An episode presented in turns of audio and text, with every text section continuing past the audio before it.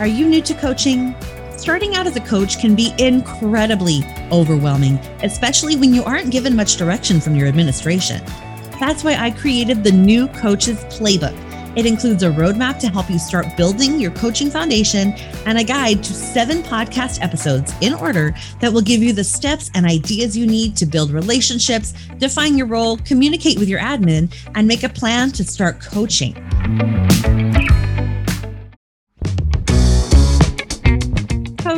Your instructional coaching personality type?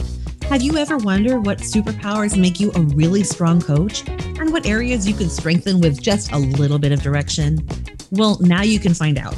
I created the What's Your Instructional Coaching Personality Type quiz to help you answer this very question. Just head to buzzingwithmissb.com slash quiz with a capital Q to take the two minute quiz and get your coaching personality type sent right to your inbox.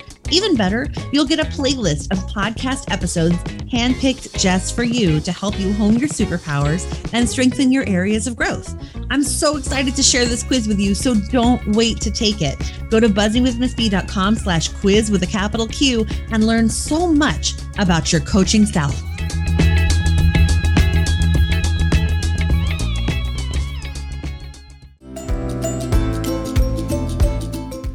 You're listening to Buzzing with Miss B, the coaching podcast, where we believe that every teacher deserves a coach, and every coach does too. I'm Chrissy Beltran, an instructional coach, resource creator, and coffee enthusiast. And I'm your host. Stay tuned for practical tips and honest coaching talk that will help you coach with confidence.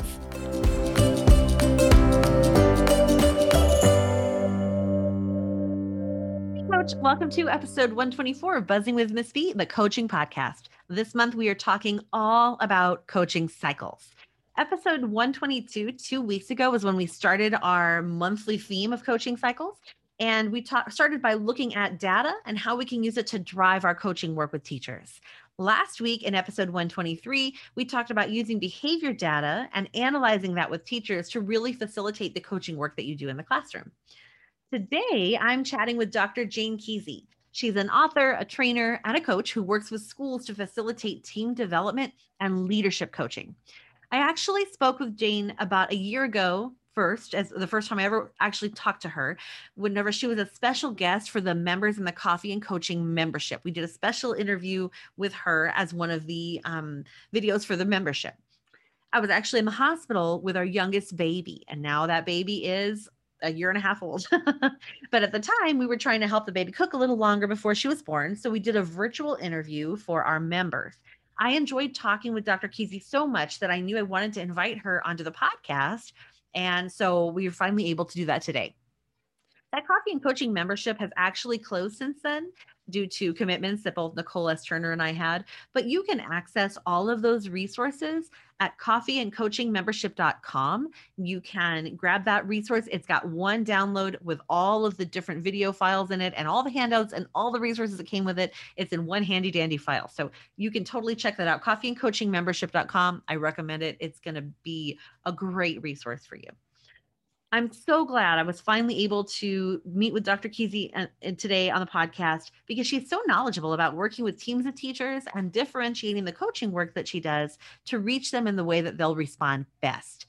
I know firsthand how challenging it can be to get teachers on board with coaching cycles. It's sometimes the biggest hurdle is to get people to let you in their rooms. so, differentiating to meet their needs is an excellent way to help them get the most out of your work together.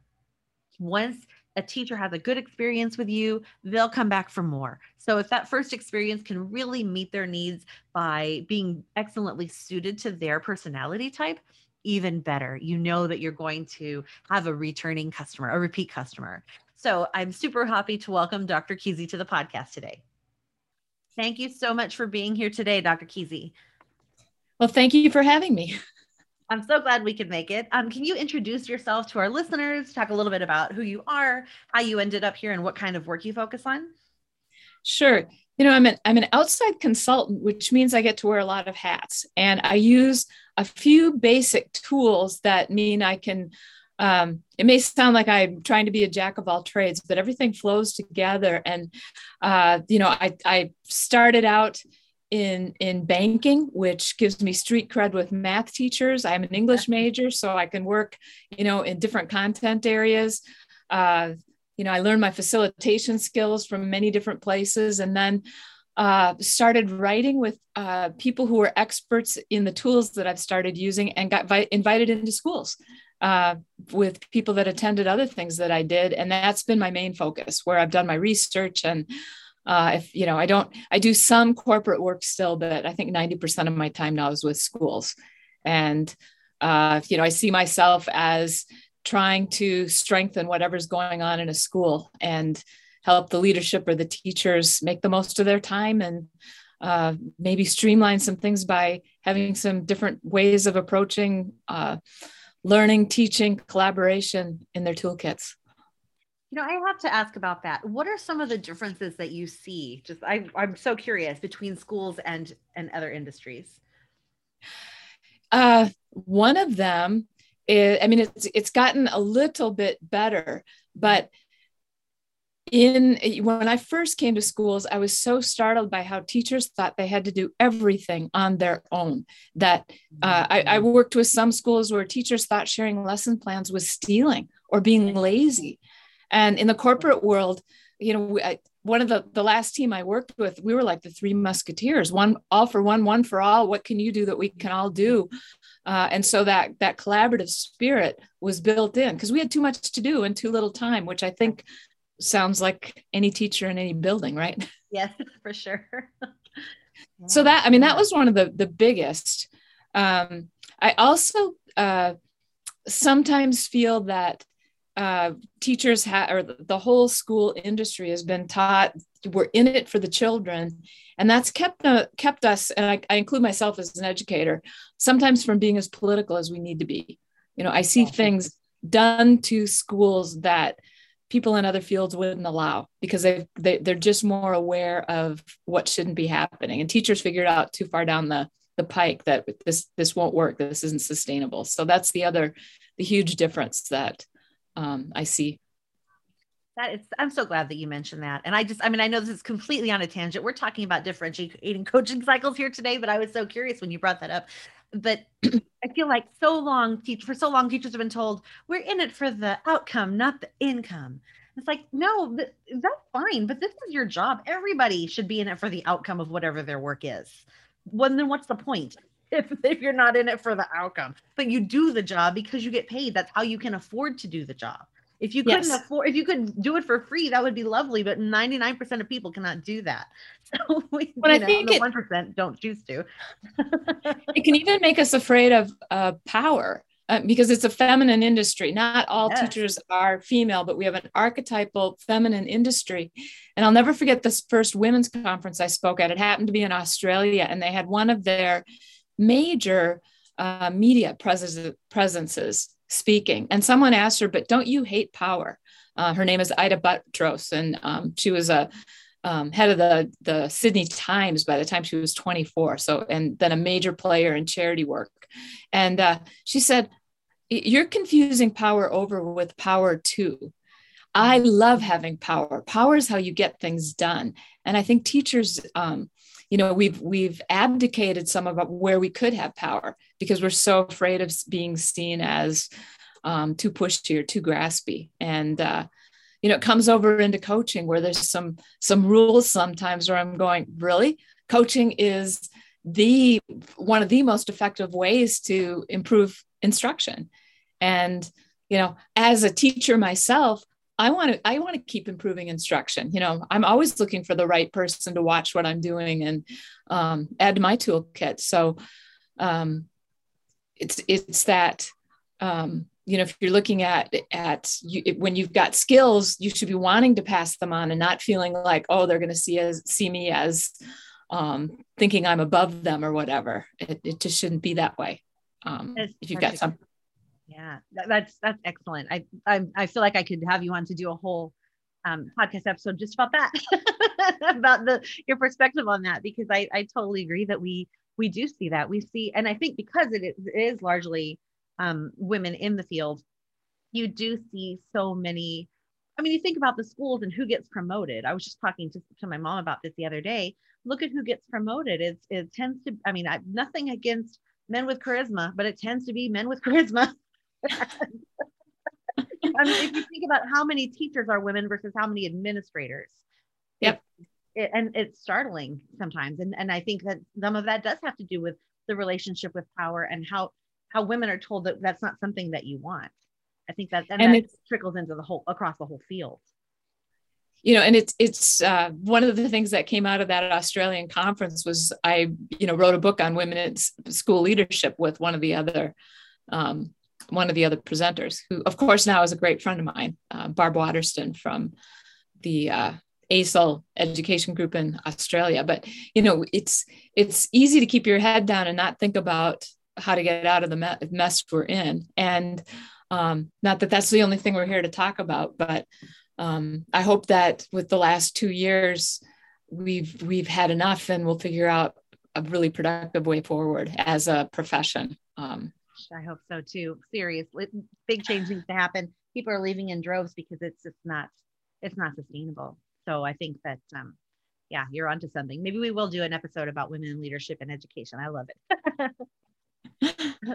so I do want to know about your differentiation work that you do with, with students and with teachers. And my understanding is that the foundation for that work is understanding different personalities, or at least that's mm-hmm. a, a part of your foundation for your work.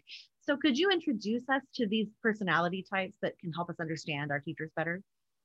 Yeah. Uh, you know, for one thing, I think we need a common language. You know, when we walk into someone who's a very different teacher from us, it's so easy to, um, because we teach from our strengths and we have to, um, we often are teaching in ways that tie to how we learn.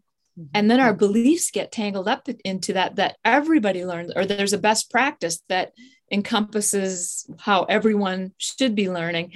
Um, and like, have you noticed that a group of mathematics teachers just has a different persona than, say, the English department or the drama department or the business department, and that primary teachers are different than um, secondary teachers? And those are just patterns. And uh, when we do research with personality type, we find that there are patterns uh, in who who goes into mathematics, who goes into teaching physical education, who wants to be with the youngest children, you know, who gravitates up the ladder to you know children who um, students that it can take on more. Uh, bigger academic challenges and so you know we all know that we aren't all the same and mm-hmm. Carl Jung, a hundred years ago, in his practice, observed. He was a psychologist in uh, or psychiatrist in Switzerland. He observed these differences in people, and the easiest way to explain it is, you know, there are um, people that see the big picture and people that see details, right? Mm-hmm. Um, we can all do both, but when we see information, our mind goes one way or the other, and that's that's part of the differentiated coaching model. And then the other half is um, we have people that are logical decision makers and values driven decision makers. And when you take those four different things you've got four different coaching styles mm-hmm. you know that, that, when you combine those different letters. Mm-hmm. and you can just think you know the entire mathematics department in most it's not i shouldn't say that. You'll have about 70 to 80 percent of your math teachers being logic driven and you'll have about 70 percent of your english teachers for example being values driven um, you know primary teachers are more likely to be values driven you go up the scale and they're also more likely to be detail oriented which is good because they're teaching spelling and rules of grammar and all the things that are um, detail oriented and when you get up into things like uh, you know physics then you want the big picture because it is the big picture. So um, you know that and that's the the very smallest way to explain it. These are recognizable differences. You've been in meetings where someone said, This is the logical way to go. And someone goes, But it's going to affect Jamal and Kyria and John different than it's going to affect the others. They're, they're putting mm-hmm. themselves in the shoes of the students. And um, it's a very different thing from just going with what the data says, for example. We need both. um, it's not an either or, but we have these preferences. Um, and so this is the model I use, and it act it works for adults and children. It goes across cultures. Uh, I used to be head of the International Association, and I've got colleagues all over the world. So um, it's you can use it you know to look at better ways to manage your classroom to collaborate better to um, because it deals with the information we perceive it's at the heart of teaching and it's at the heart of coaching how interesting um, so if a coach kind of figures out what their personality type is how can they use that knowledge to help them better relate to different people well, number one, if if uh, coaching isn't working, I mean, you never make a judgment, and you never say to someone else, "Well, I'm a big picture person, and it's obvious you're a detail person."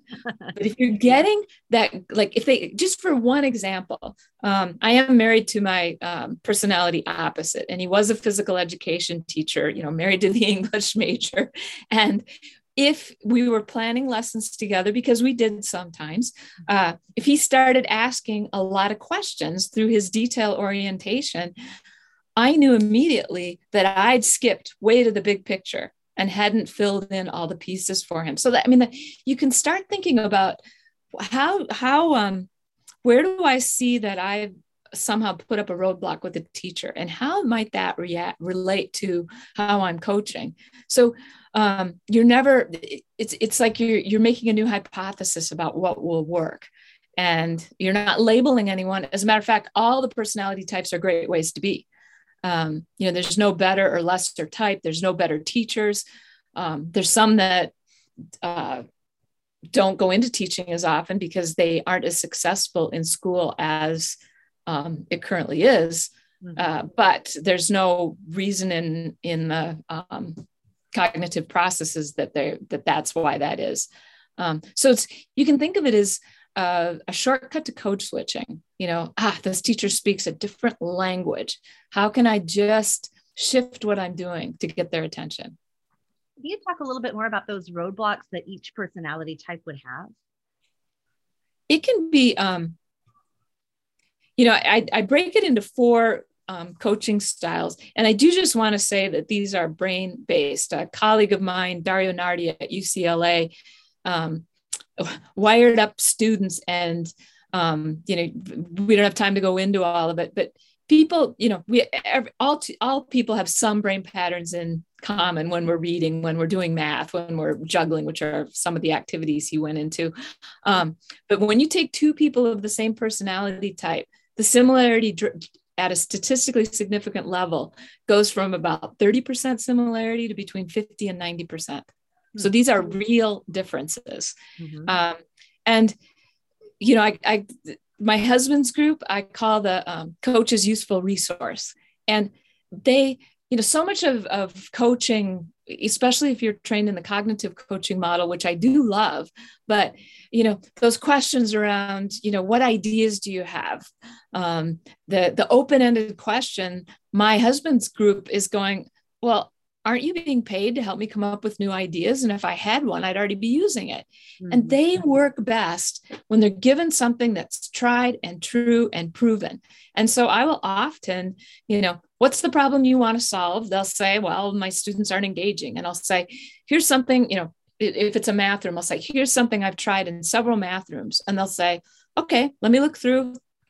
I'll answer all their questions and they will try it. And then once they've done that, they'll modify it, change it up, apply it to something completely different, mm-hmm. um, start really recreating it because they're grounded in something that they can trust. And one of them once said to me, you know, I won't experiment on my students. I want to know something will work. So there's sort of the antithesis of cognitive coaching, um, which is really, you know, most eh, when I look at the cognitive coaching model, it's model, it's just made for people like me. And I've worked in school districts where every single coach is the same group as me, what I call the coach as collegial mentors, where it's that wonderful partnership model, and you're there to just foster ideas. Um, and there's not, it's a great way of coaching, but it's not the only one. Mm-hmm. So then your your type you said was um big picture and yep. okay and value values driven. Okay. Yeah. And then your husband yes. was um, detail oriented, logic driven. Yep. Okay. Yep. Mm-hmm. And then then you've got the um, detail oriented, values driven, and they just want to help each child. Each child is an individual. So if you bring something as a coach, they're honestly thinking about how it will work for their different students. Mm-hmm. Um, they're the ones that want their classroom just to be a place where every student feels welcome. And they're if anything goes wrong they think it's their fault. Mm-hmm. they're just uh, and so you know i actually spend more time in their classrooms. They love modeling. Uh, they, they, because they're so inclined to um, take the blame themselves which you know it's not a bad thing. Um, you just want to make sure you're um, discerning where the fault really is. It could be that you know just had a bunch of tired children or or whatever. Um, but I'll often spend more time there so I can point out what's going right because they don't always see that. They're they they quickly see what's going wrong, mm-hmm. um, and they love you know collecting. You know I'll often say let's watch one or two students. Who are you most concerned about? And so I'll have my eyes on that student or we'll be collecting something so you can really see how that student's affected. Uh, and then you know they're on board they, they, too once they see the the progress they'll take whatever we've done and change it up and do it a different way and um, get very very creative within their own sphere um, my group uh, with jim knight uh, who's another coaching expert he and i were talking about it and you almost have to um, we don't like to be told what to do. We love to be creative. It's like herding cats. You give us a new idea, and we're like, ah, how can I change it? Uh-huh. Um, and so when you're coaching us, you, you're best off saying something like, What would you like to change in this? And if you let us have that permission, we'll go, Oh, well, I guess I could try it your way once. you know, so it's just that um, understanding that drive to make it unique. And that translates into the students too. Mm-hmm. It's only about 12% of the population of, of students, but um, they so desperately need to not do it just like everybody else. Mm, interesting. Uh, and then, you know, the last group I call it coaches expert.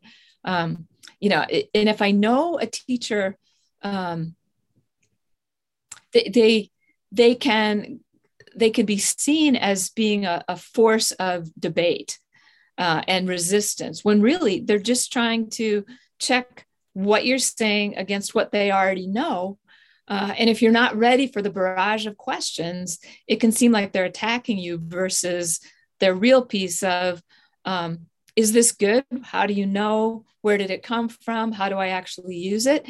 And once they um, get all, the, all that, or if they already trust you, which is a wonderful place to be in with them, um, they're co- you know, I, I, remember just for example, one time um, a teacher, a middle school teacher was working on better questioning in his classroom and um, helping uh, create not just first level factual questions, but go to larger ones. And I watched the lesson and he said, okay, afterward, he, he just caught me leaving and he said, what do I need to do? And I said, well, you noticed how you lost um, student focus if you'd broken it up into these three pieces. And he goes, got it. Um, can you watch the next class? And that's all he needed. There was no uh-huh. big coaching cycle in his yes. case because um, he understood the principles. And, and I find that so often with that group um, it's not that they're better or no more it's that they need a different kind of support. And so the support comes you know in what can seem like the argument and then you're working together to fine tune things. Mm-hmm. yeah that's true. You see these personalities whenever you have a meeting and you're working together and you're trying to get everybody to function to produce something together so they walk away with something useful and you're like oh my goodness people these people are going to drive me nuts because they're not communicating um, and it, it can be so challenging sometimes when they're in a group, even whenever we're one on one. But I feel like whenever you have a team of teachers with six different people on there and they all embody something different, it can it's so hard sometimes to get them on the same page. And when they understand this, mm-hmm. it changes. They aren't looking to be carbon copies of each other. They actually become resources to each other. Uh, in a in a very good way, and we'll, we'll we set up new protocols. You know, it's um, I, I get so frustrated when a team's protocols are things like we will be on time, we will respect each other. I'm sorry, that's good adult behavior. That's not that's not a um, a norm. It uh, is unfortunate you know, that we do have to say it though. we do have some I, of those uh, free spirits. And I, I do think part of it part of it comes from whether the meetings are a, a good uh, yes. use of their time or not. That's very true. Sometimes that is the case. Sometimes you do have individuals that they're going to be on the, you know, their own drummer.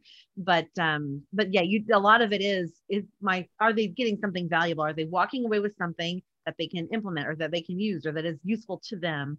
so they know why they're there. You know, just you know, one little example of understanding. Um, on one team, we had a math teacher, useful resource, you know, detail oriented, logical decision maker, who also was in um, the military reserve, and it, you know, everything reinforced his. Um, unbelievably structured way of teaching that had it set had some beautiful things around it um, mm-hmm. especially for the population he was working with and on that same team was uh, just the most imaginative um, mm-hmm. more grunt do you remember the character emma thompson played in harry potter um, wow. professor um, what was her name that, that taught um, divination and she was yes, just almost a little like yeah. Oh, yeah. oh my gosh. I I should know that name. Trelawney, Sybil Trelawney. Trelawney, thank you. Yeah. She wasn't that bad, but I mean, picture picture okay. those two yes. stereotypes as sort of archetypes, and they were on the same team.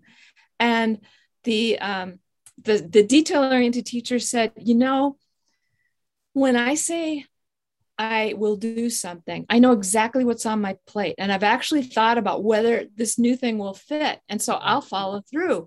And I think what happens with you is you're excited by the idea and you think it's going to be on your plate and yep. somehow it falls off. And so we need this sort of, I would rather you just said you weren't going to do it. Um, yeah and it was he he said it so beautifully because they had this understanding of the personality so he wasn't attacking her he was trying to use an analogy to um, help them get along better and yeah. we saw that over and over or um, one team had um, th- there's other pieces of personality you know the coaching styles i'm trying to keep it somewhat simple mm-hmm. Um, but we all know that some people are much more structured and uh, mm-hmm. scheduled than and others are more free flowing and one team every teacher was free flowing and that one of the teachers was able to use this language to say you're making me do all the structure you know or we'd fall apart and i need this shared. Can we you know so it's it's those kinds of respectful conversations that um, come out of having this common language rather than a uh, everyone you know I, I, got called into one middle school where the teachers had decided to respect each other professionally and never talk to each other, which, um, you know, it increases the, we burden. can do it. it, it they, are working too hard because there's things they could be sharing. Yes. And, um, oh uh, and when they got this language and we used it in a very simple way to start out with, a simple way that took four hours to solve a problem, I should say. But when we did it, um, can I say they broke out the champagne? I mean, you know, they really had a profound new respect for each other. So, hmm. um, you know, you, you don't you don't have to become an absolute master, but I I see too much damage done when, when there isn't a common language, mm-hmm. including the leaders uh, just um, accidentally assuming that those who are least like them somehow aren't toeing the mark. Yes, you're, you're so true. I, I feel like um, I've seen that happen so much. We had a teacher who was very gifted artistically. She was a classroom teacher, and she, I mean, she was, if you needed something amazing and beautiful, you went to this teacher's classroom, something creative and brilliant.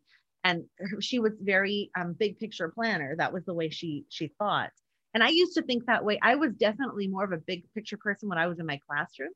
And then when I became a coach, that did not fly with the people that needed the most help. They were like, We don't know what you're saying to us. We don't yep. know what this means. What do I do first and second and third?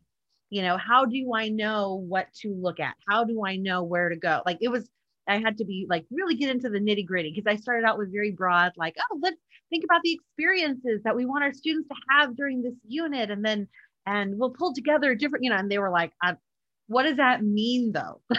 you know? But it took me a while to get comfortable with that. And then I became, now I'm incredible. It changed me a lot. I am super detail oriented now in a way that I was never to, I was not like that before. So I don't know if that's scientific or not, but I feel like it coaching made me a different person. well, uh, what, what we would say, um, you know, like I, I, I mean, if I don't know something about personality type, my best friend does. I mean, I've written at least a dozen books on it, done um, you know primary research et cetera i'm not trying to brag but um, just saying I mean, you know, this is my, yeah. Um, and, and we would say that you've developed the skills you needed, you know, a toddler if you know what you're looking for, you can see these differences in toddlers. You know, the logic oriented ones line up their trucks by color or you know they're already sorting fruit loops or m&ms or whatever it is on yeah. their tray and the values oriented like my son is uh, values oriented and at age three he was watching you know homeward bound from behind the couch because he was so worried about the older dog you oh know gosh, and, that you know, movie so, my brother did something similar. He ran to the bathroom and hid in there. And he was like, I'm not coming out. And we had to watch the end of the movie so we could go tell Ben that it ended okay. Come back and see the, the dog make it all the way back home. It was yeah. horrible. So, yes, I know exactly what you're saying you know, my my my daughter was the one that was sorting the trucks and the Cheerios, wow. and now she's a speech and language pathologist in a school. You know, she's very good at stepping into the shoes of children and knowing what they need. And my son's a librarian, which you know, it has it has the aspects of both, yeah, um, logic and and values. And so, um, you don't people who mature Mm-hmm. Start to gain skills and do what's appropriate for the moment. You don't want to live in the afternoon like of life like you did as a toddler.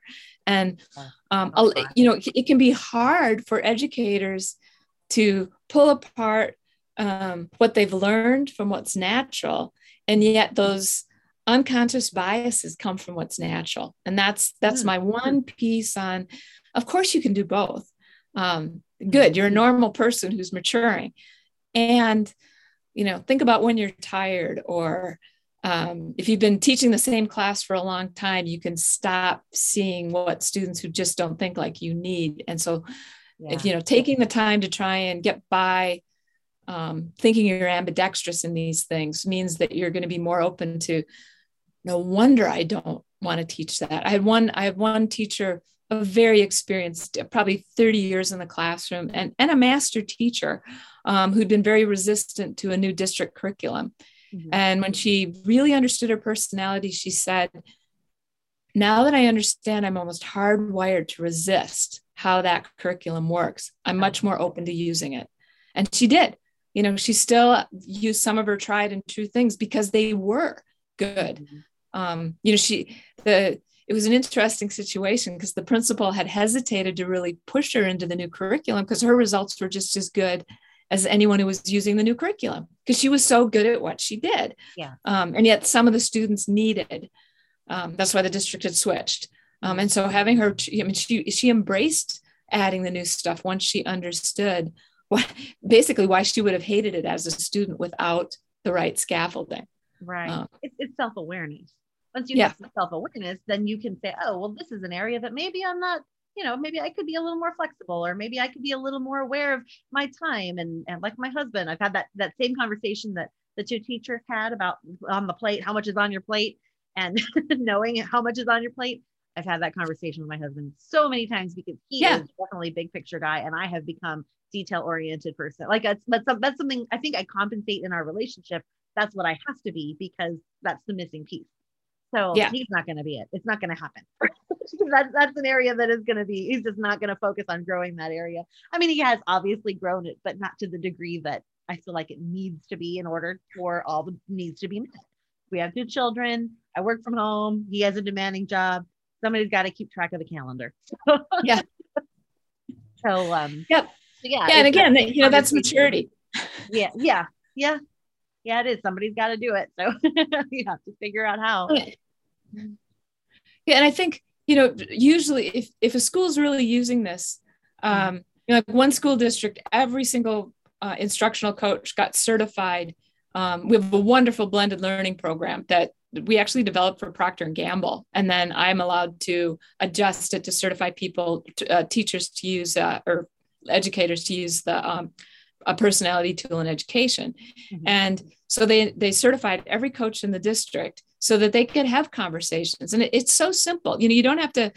Um, I mean, I, I used to teach the MBTI Myers Briggs certification program. That's one mm-hmm. tool, but people have to be certified. Um, there's another online tool that's an experience. There's two online tools. Um, one's you know an experience um, where you're watching videos and deciding for yourself.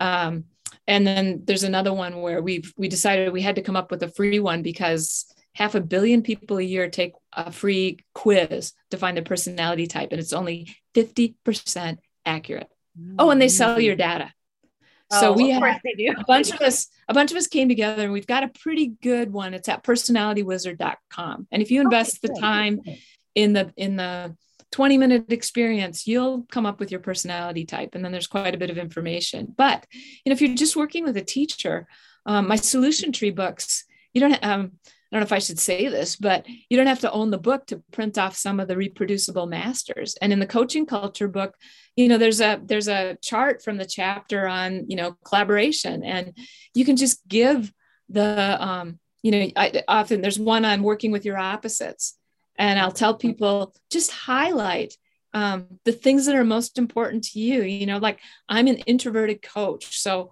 often after you ask me a question, it might take me two or three seconds to answer. I'm really thinking about it. Or right after I've observed your classroom, can I have five minutes to just organize my thoughts? Um, I can give you the data to look at too. I'm not keeping secrets, but just understand.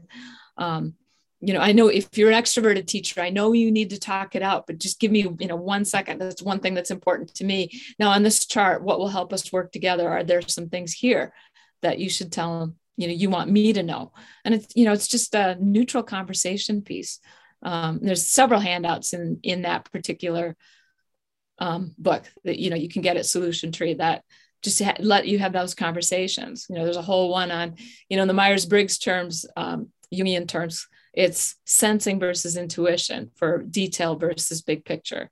Because hmm. um, the sensing types um, first note what their five senses detail for them and then past experience. And intuitives it's it's not that it's not the um, oh i have a gut feel sort of intuition. It's that information takes them to hunches connections and analogies which is where you know the big picture um, oh this reminds me of this. And the uh-huh. teacher's looking at uh-huh. you going but i'm teaching that. Why are we talking about this? Yeah. Yeah they have trouble following so, so you can just go down the characteristics of the two and and the teacher will go oh i'm more on this side. Uh-huh. or they might be well i can do both but as a child i was over here. And it just gives you some clues. Mm-hmm. how interesting. You know what i like about it is that it can be used to say okay these are actually some strengths that we all bring to the table this is something that you're good at this is a you know an area that you might be more strong in than me and so you can use that to kind of like i can think of the teams that work together the best that were the highest functioning teams they would say, Oh, Mr. So and so, he's our resident, whatever. You know, he's the one that's so good at doing this. Miss so and so is the one who's so good at doing this. And they could honor that about each other. They could see the differences and say, You are so creative. You have such a great vision for whenever we're starting a new unit, but you, Mr. So and so, are great at creating a test that's aligned to the standards. You know, so then they can pull yeah. together and share the load. And that's, you know, when you see each other's strengths rather than, um, seeing it as an irritation because you know every strength overdone becomes a weakness and comes with a blind spot so we can drive each yeah. other nuts yeah. um, and so you know i talk sometimes about it being a cosmic joke but the other thing it well there's two things. One is we know from research that teams where personalities are similar often norm very quickly you know start getting along and working uh, but they aren't necessarily effective. Teams that are diverse, it may take a longer time for them to learn to work together, but they usually come up with better solutions. And in education, where we have these strong patterns with, um, you know, I have worked with, say, a social studies department where everybody was the same coaching style, an English department where everybody was the same coaching style, or math where it was um, eight out of 10 were that detail oriented logic. And so a unanimous decision is actually dangerous because that's not the students in your classroom. Yeah. You know, you don't have to know the types of your students. I'll guarantee you've got every single one. Mm-hmm. And uh, we have a horrendous record of leaving out. A, we've got research um, from several different places um, showing that um, one of the groups makes up about 60% of the students in alternative schools, and they're only 25% of the population. Mm-hmm. So they're, you could just say they're allergic to school. And which group is well, as we do it. Yeah. yeah, right. That's the thing. It's not structured to support kids who are not fitting a certain mold.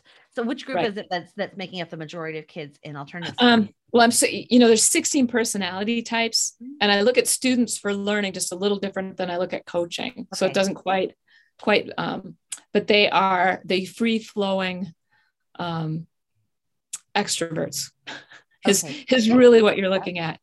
Mm-hmm. Um, are you know a lot of the other there are a couple other groups um, where their drive for uniqueness can get them into trouble, but usually they pull out a, a rabbit out of a hat and figure out some other way to do what they need to do. Mm. Um, and, you know, it, up until, you know, the 1970s, these students could drop out of school and go get, you know, $60,000 a year job with, you know, a tool and die certificate or start their own business or, you know, they, they were, um, I met one I know on a plane. I mean, I don't type from afar. I would never say you're one of these, but uh-huh. you know, he worked on lobster boats in Maine in the summer and salmon fishing over in Oregon another part of the year, and um, had some other job that he could do whenever he wasn't doing that, and um, went home as often as he could to take his mom on wonderful vacations with his extra savings. But she had to be flexible because he'd never know when a deal would come up and he could go. And he was totally happy with his lifestyle. And you can see how he would have struggled to take an advanced placement test, right? Yeah, right. Oh, interesting. Um, so then if we're thinking about the way that teachers work with a coach, sometimes just getting them interested in working with a coach is, is really more than half the battle. It's it's like the whole battle. Once you get that done, once they're interested in working with you, it's easy part after that. so can knowing a teacher's type help us frame coaching cycles in a way that sounds really appealing to them so they go, oh yeah, I think that's something I want to do. I think, um, you know, it's it's a hard question for me to answer because, of course, I've never done it the other way. um, sure. Okay, maybe I should say, how do we frame uh, coaching cycles in a way that sounds appealing to each type? well, you know, there's a, there's a piece of what I do that bat, that's totally separate from um, personality type, and one is understanding that every teacher is teaching from their strengths and their beliefs, mm-hmm. um, and that means you know, we're kind of asking them to change religions. We're asking them to change right. their classrooms. So that's part of it. Um, I want to um, figure out what problem they want to solve. And yet, it, I've never had that.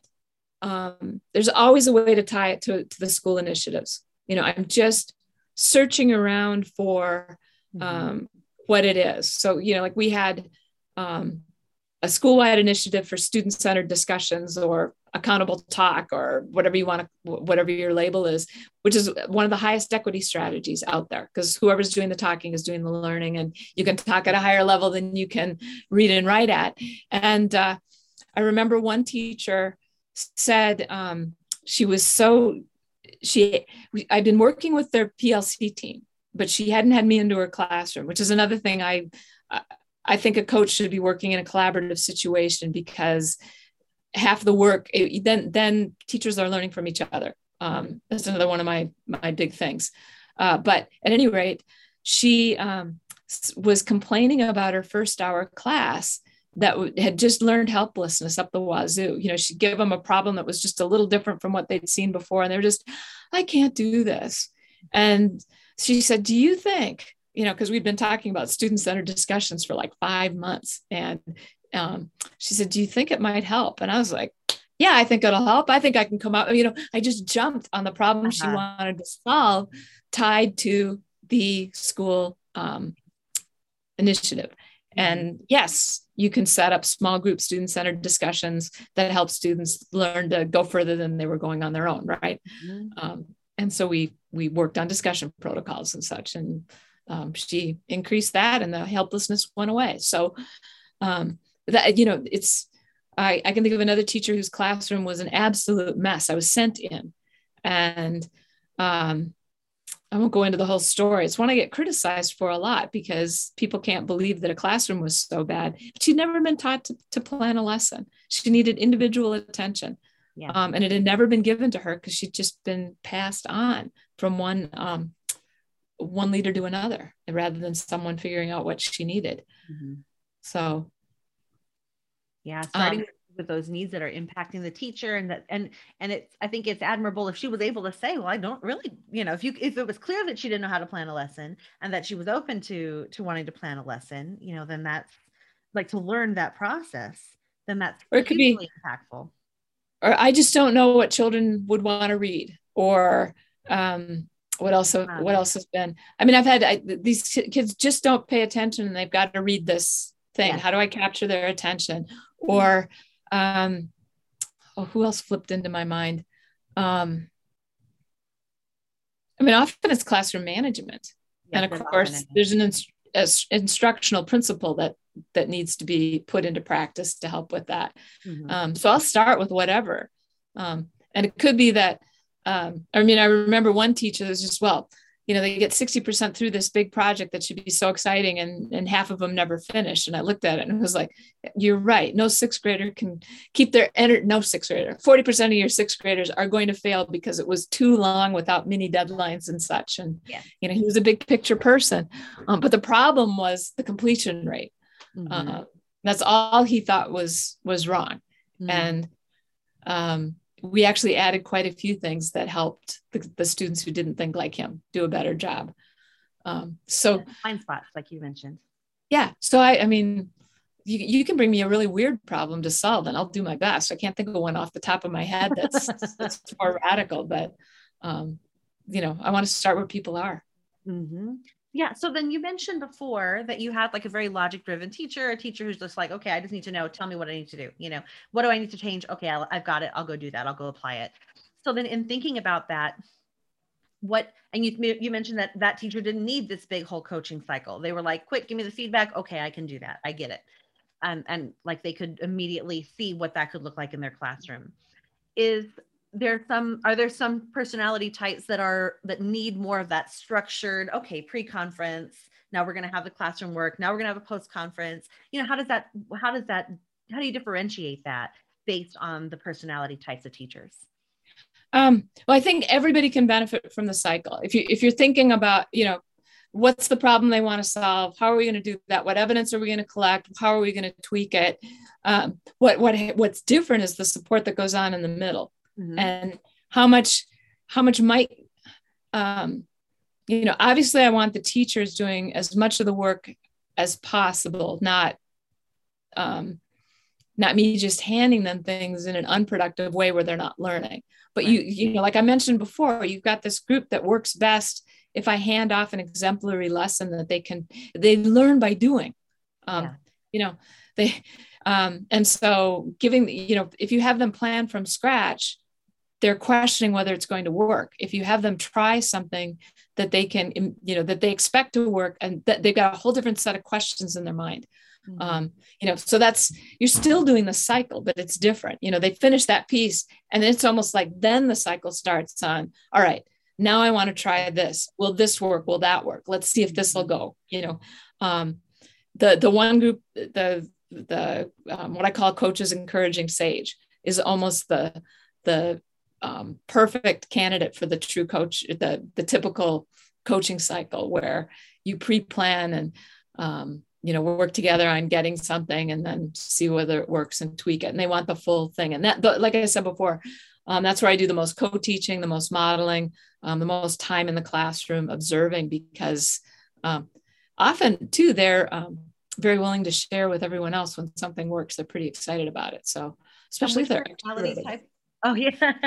Which personality type was that? They're, they're detail oriented and student oriented. So, okay. I mean, every teacher is student oriented, but they're values oriented. And so if something works, they're really excited about it and they want it, you know, they want to spread the word so that every student can have that chance. Mm-hmm. Um, well, they might not be so, a bad, like if you're trying to figure out how to get coaching cycles off the ground and you haven't yeah. really done any yet, it might not be a bad place to start with those teachers because they might be really good commercials for your work for other people.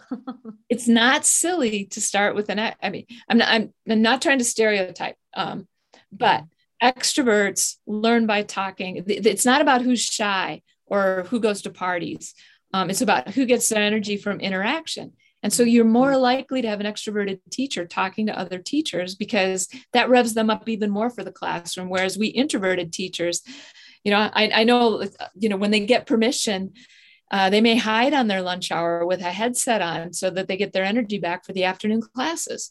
Um, so, um, you know, that th- there's that practical piece. Um, the, the teachers like me, the big picture, values driven, they often want to take, like, if if I've done professional development or if they've been working on something, they often want to. Um, one said, I want to take it 60% and then talk to you. I want to see how far I can get because you're not always going to be around, but then I want your input. mm-hmm. um, you know, because that's what you're here for. So that's very, you know, very, very different from the one who wants to start from scratch. And then again, like I said, the the the uh, the the co- the coaches expert, the logic driven, big picture people, they can see it in their heads once they've got enough information. Um, I, re- I, remember mod- I modeled in everyone's classroom for something we were doing with students, and the um, the big picture logic person watched me once and did it 10 times better than I've ever done it anywhere, anytime, and added stuff on in the moment, just making it, you know, he could just, it's not that he objected to seeing it. Um, it probably kept him from having to read stuff and he, he liked seeing me work with the students. That's not the point. It was that um, he could just boom, take it from there yeah. almost without even talking to me because he saw, saw it. He internalized it right away. And he was like, ah, I can see what I can do with this. Yeah. Um, and you know because i know these I sometimes I almost have the best time working with my opposites because you know once you trust each other, then you know you're going to have this wonderful um, push pull. And do we have enough details? Do we have enough choices? Do we have enough, um, you know, room for the imagination for the students? Do we have clear outcomes? uh, you know, that back and forth on it um, really benefits everybody. And it, yeah. it, uh, it, once you trust each other, it's a wonderful, wonderful collaborative partnership. Yeah, you can kind of envision it like a little puzzle. Like if you have one of each of these four components and you put it together, then you've got like a dream team where yeah. all your bases are going to be covered. you're going to pull together the most amazing stuff because you're not going to leave anybody out. And if you don't have everyone and you know the language, then you can um, make sure you're asking the questions that no one's asking. Mm-hmm. Um, you know, like uh, you know, it, it can be as simple as, okay, wait a minute, do we have a way for um, us, us, you know, a student to do something that's a little different? What are we going to do, or how are we going to address that? And it can be as simple as everyone's going to do, um, you know, let's just say you're trying to teach students to take notes. Every student's going to learn how to take Cliff Notes. Everyone's going to learn how to not Cliff, um, Cornell notes, sorry. Uh-huh. Um, everyone's going to learn how to do graphic recording. Everyone's going to learn how to do a standard outline. After that, once you've tried it, you can choose one of those anytime you want, or you can come up with your own way and show it to me and show me why it's, you know, how it's working for you.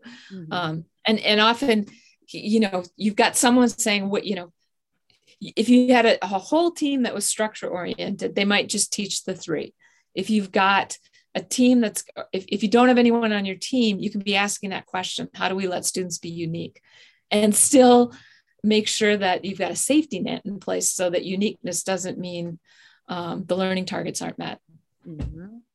yeah you're kind of already talking about the next thing that i really wanted to know about which is how knowing a teacher's personality type can help coaches support them as teachers to meet the needs of their students. And you're getting at these idea this idea of as they're planning for students they have to be thoughtful about the areas that maybe they wouldn't have been thoughtful about. You know naturally they have to be aware of their maybe the areas that are not their strength. So they can say okay what am i going to do to address this? Because i have kids in my classroom who are not going to fit what my instinctive um, plan would be.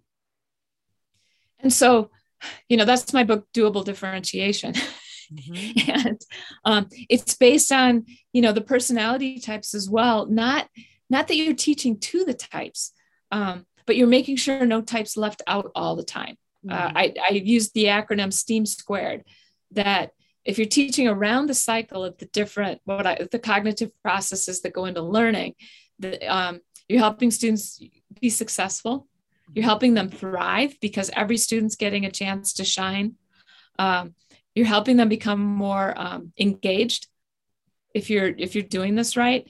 Uh, you're also um, helping them be more agile because um, you know we all um, you know you just think of that common combination of detail oriented logic and how how we all have to do that. You know we all need math is no fun unless you know your math facts for example. Mm-hmm. uh, and so we all have to buckle down forget that i like to be unique um, although there are fun ways to teach it so that I don't mind um, memorizing all those math facts, you know, games we can play and writing in different colors or, or whatever it is. Um, but we all have to do that. We all have to read on our own. That's another whole learning style. We have to, um, you know, the, the the um, truth is now no one wins the Nobel Prize by themselves, right? It's almost always teams that get the science prizes. And so we have to learn that collaborative problem solving. Mm-hmm. Um, and then there is a hands on component to learning. You know, you have to be able to actually work a battery circuit to understand how it works to be a good scientist and inventor. And so we're teaching the kids to be agile. And if you're doing all that, you're helping them mature. So that's the STEAM. Um, and uh, so a teacher who figures out which they def- which of this um, cognitive process, the personalities they default to, um, they can make sure they're adding something for their opposite. Not every moment, uh, mm-hmm. because every kid has to learn in all the styles, mm-hmm. but over the course of time, teaching around the cycles. And uh, it, it can be as simple as having a choice of two questions on a test one's that's very objective like summarize the plot and the other one's much more subjective like write um, a letter to a character that shows you understand the plot of the book mm-hmm.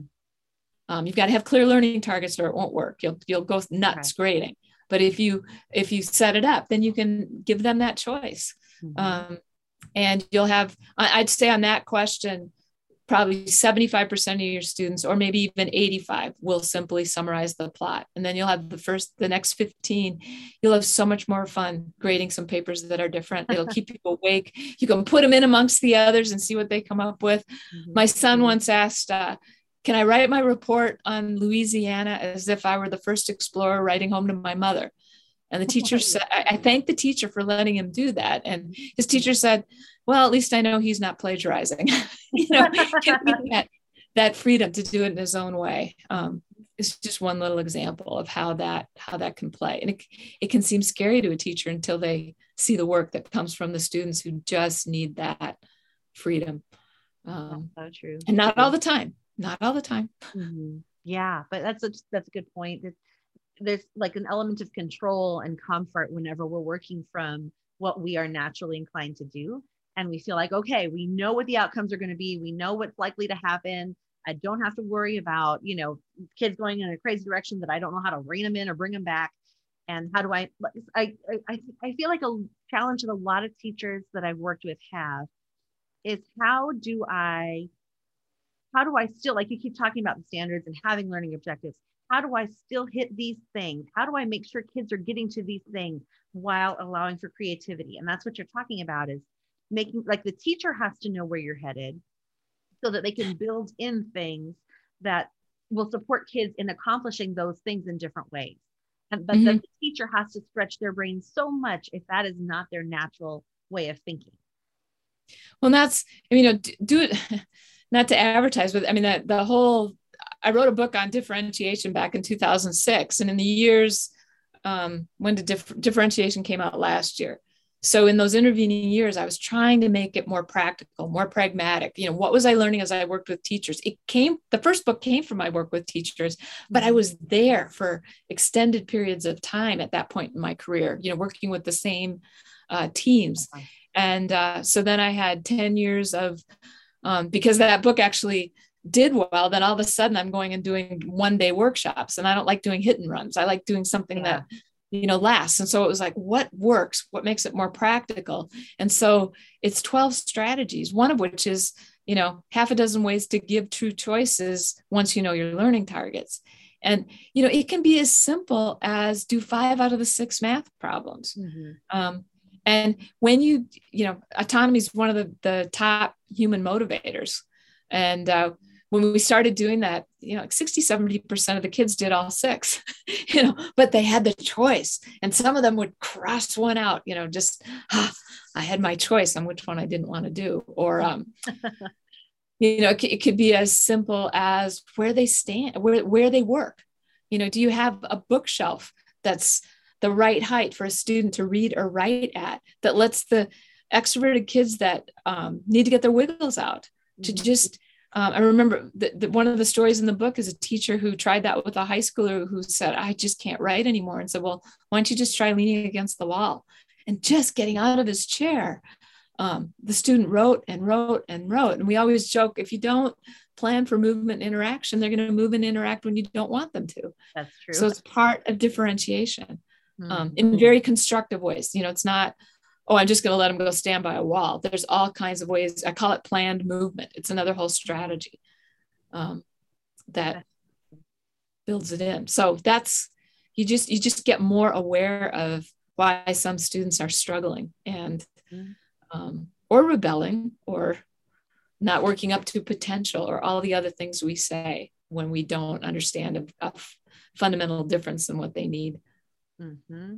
Yeah, that sounds like a great tool to have handy when you're planning with a teacher and maybe you're both the same type and you're like uh what could we do let's let's let's look into some resource to help us um, think of some options here because we're both coming up with the same stuff yeah how great so that's one place people can go to learn more about differentiating for students. Where else can people go to learn more about this idea? You mentioned the quiz already, which I love, right? The personality wizard, is that right? Yeah. The, okay. um, you know, I assume you do you post some sort of resource thing because I've got a QR yeah, code show notes that we can, okay. We can add in. I'll send you the QR code that gets them to the teacher experience. Okay. And that that will give you some information on these cognitive processes and on the coaching styles um, personalitywizard.com takes you to a whole bunch of it's it's the same owners um, the same same group of people um, and uh, you can just you know the one has a longer we tried to make a five minute experience. That's what the teacher experience is. And it's not as accurate because um, nothing this five minutes is. Uh, but it, if you sit and talk with a colleague about it and look at the information with a colleague you'll get what you you'll you'll get a deep experience. And you can also go deeper. If you um, it, it it shows you which type of the four groups you are and then you can verify it which takes you deeper.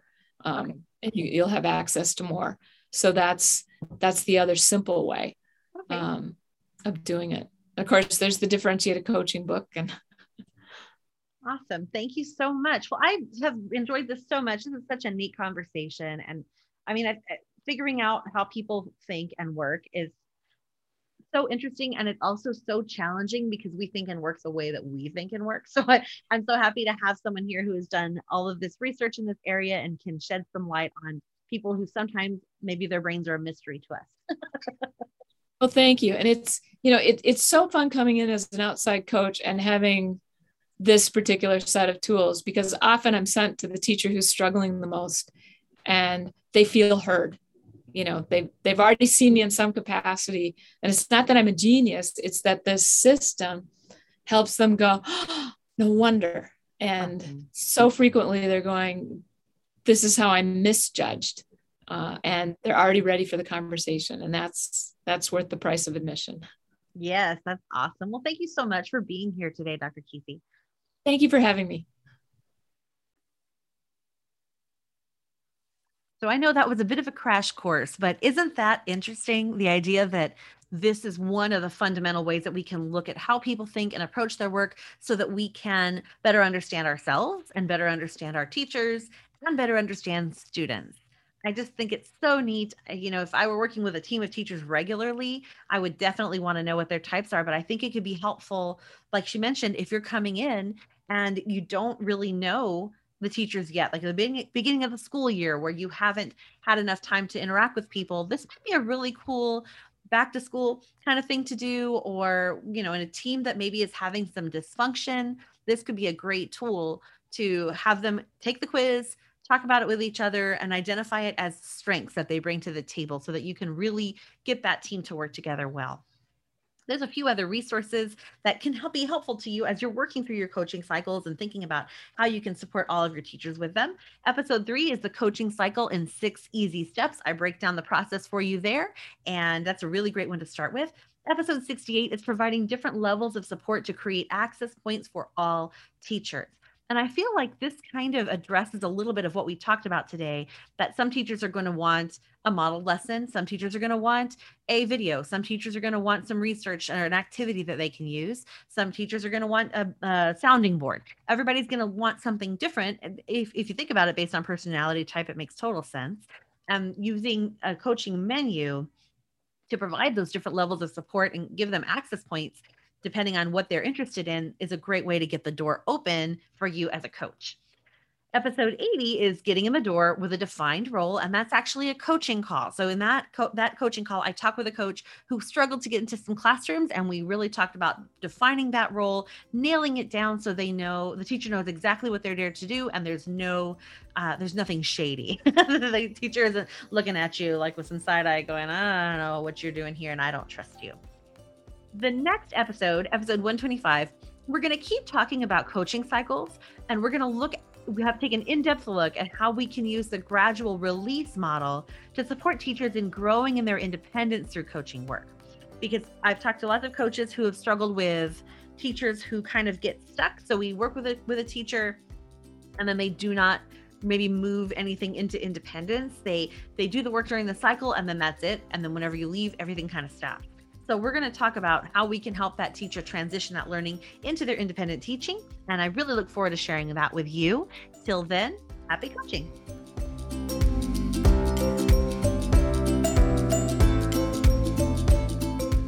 Thank you for listening to Buzzing with Miss B, the coaching podcast. Want more coaching ideas? Check me out at buzzingwithmissb.com and on Instagram at buzzingwithmissb. If you love the show, share it with a coach who would love it too, or leave me a review on iTunes. It's free and it helps others find this show. Happy coaching!